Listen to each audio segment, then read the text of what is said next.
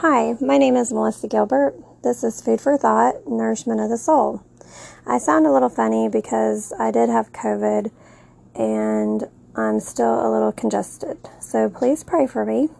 I can always use prayer, being a single mom of five kiddos. I was supposed to start this podcast last Wednesday, but I did not listen. And listening to God is something you should always do.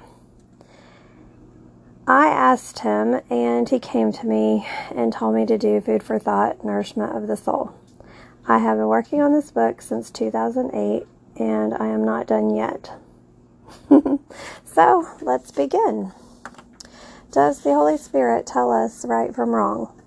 Yes, those of us who are baptized can feel the Holy Spirit within our souls, letting us know if we are doing something wrong or right.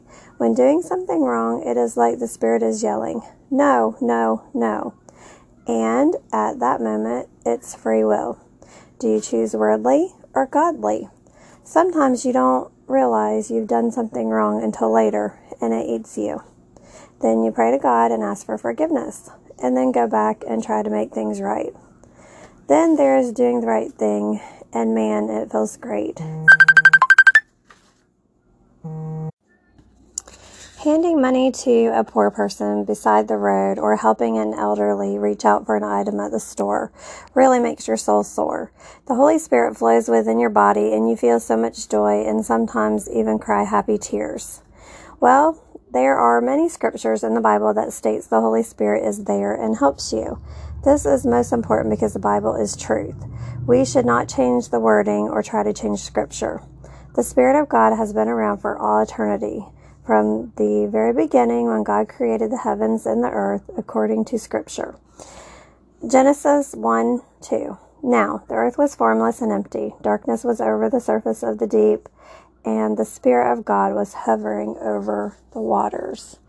From Luke 3 16, John told the people, I baptize you with water, but one more powerful than I will come, the thongs of whose sandals I am not worthy to untie.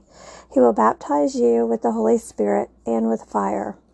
Later, Paul went to Ephesus, and in Acts 19 1 through 7, he asked the disciples what baptism did they receive, and they told him John's baptism.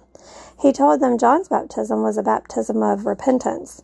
Then he told the people of Jesus, the one coming after him. He placed his hands unto them, and they were filled with the Holy Spirit and baptized in the name of the Lord Jesus. From then the twelve disciples spoke in tongues and prophesied. prophesied. The fruit of the Spirit is love, joy, peace, patience, kindness, goodness, faithfulness, gentleness, self control. Against such things there is no law. Since we live by the Spirit, let us keep in step with the Spirit. First of all, the Holy Spirit is closest to God through Jesus Christ. Jesus told us in John 14 26, New International Version, that the Holy Spirit will teach us all things and will remind us of everything Jesus has said to us. We need to listen to the Holy Spirit because the Holy Spirit does not call out attention.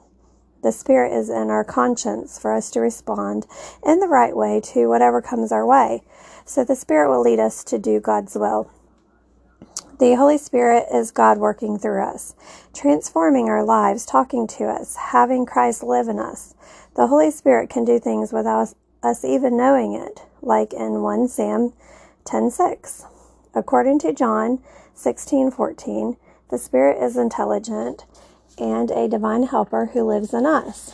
Although according to Acts 15:28, the Spirit makes judgments. Because of this, the Spirit tells us right from wrong. Continue to do right, to be led by the Spirit. God is not prejudiced. Anyone can come to God. Church. Some use the Holy Spirit for selfish reasons, such as for what they should do, where they should live, etc. The Holy Spirit does not let us know everything, for God wants us to learn through our own experiences. Experience comes through time, meditation, and yielding to God's will. The self exhausting person who thinks they stand and do things on their own will not get help from the Holy Spirit as a humble person would. John 16 13. How about when He, the Spirit of truth, is come? He will guide you into all truth, for He shall not speak of Himself, but whosoever He shall hear, that she shall He speak, and he will show you things to come. This states the Spirit does not speak on its own, but what the Father wants us to hear. Also, there are some dangers. We don't want to use God's name in vain by thinking we hear the Holy Spirit and make fake prophecies. If we feel the Holy Spirit leading us, check with Scripture and see if it agrees. Scripture is definitely the key to the Holy Spirit. The Spirit will not lead us to steal, lie, be greedy, make fun of someone, gossip, or contradict because God has already said those things are ungodly. We need to continue to do right so that we will be led by the Spirit. This is the first part to Does the Holy Spirit Tell Us Right from Wrong? The next podcast will um, have the continuance. Thank you for listening.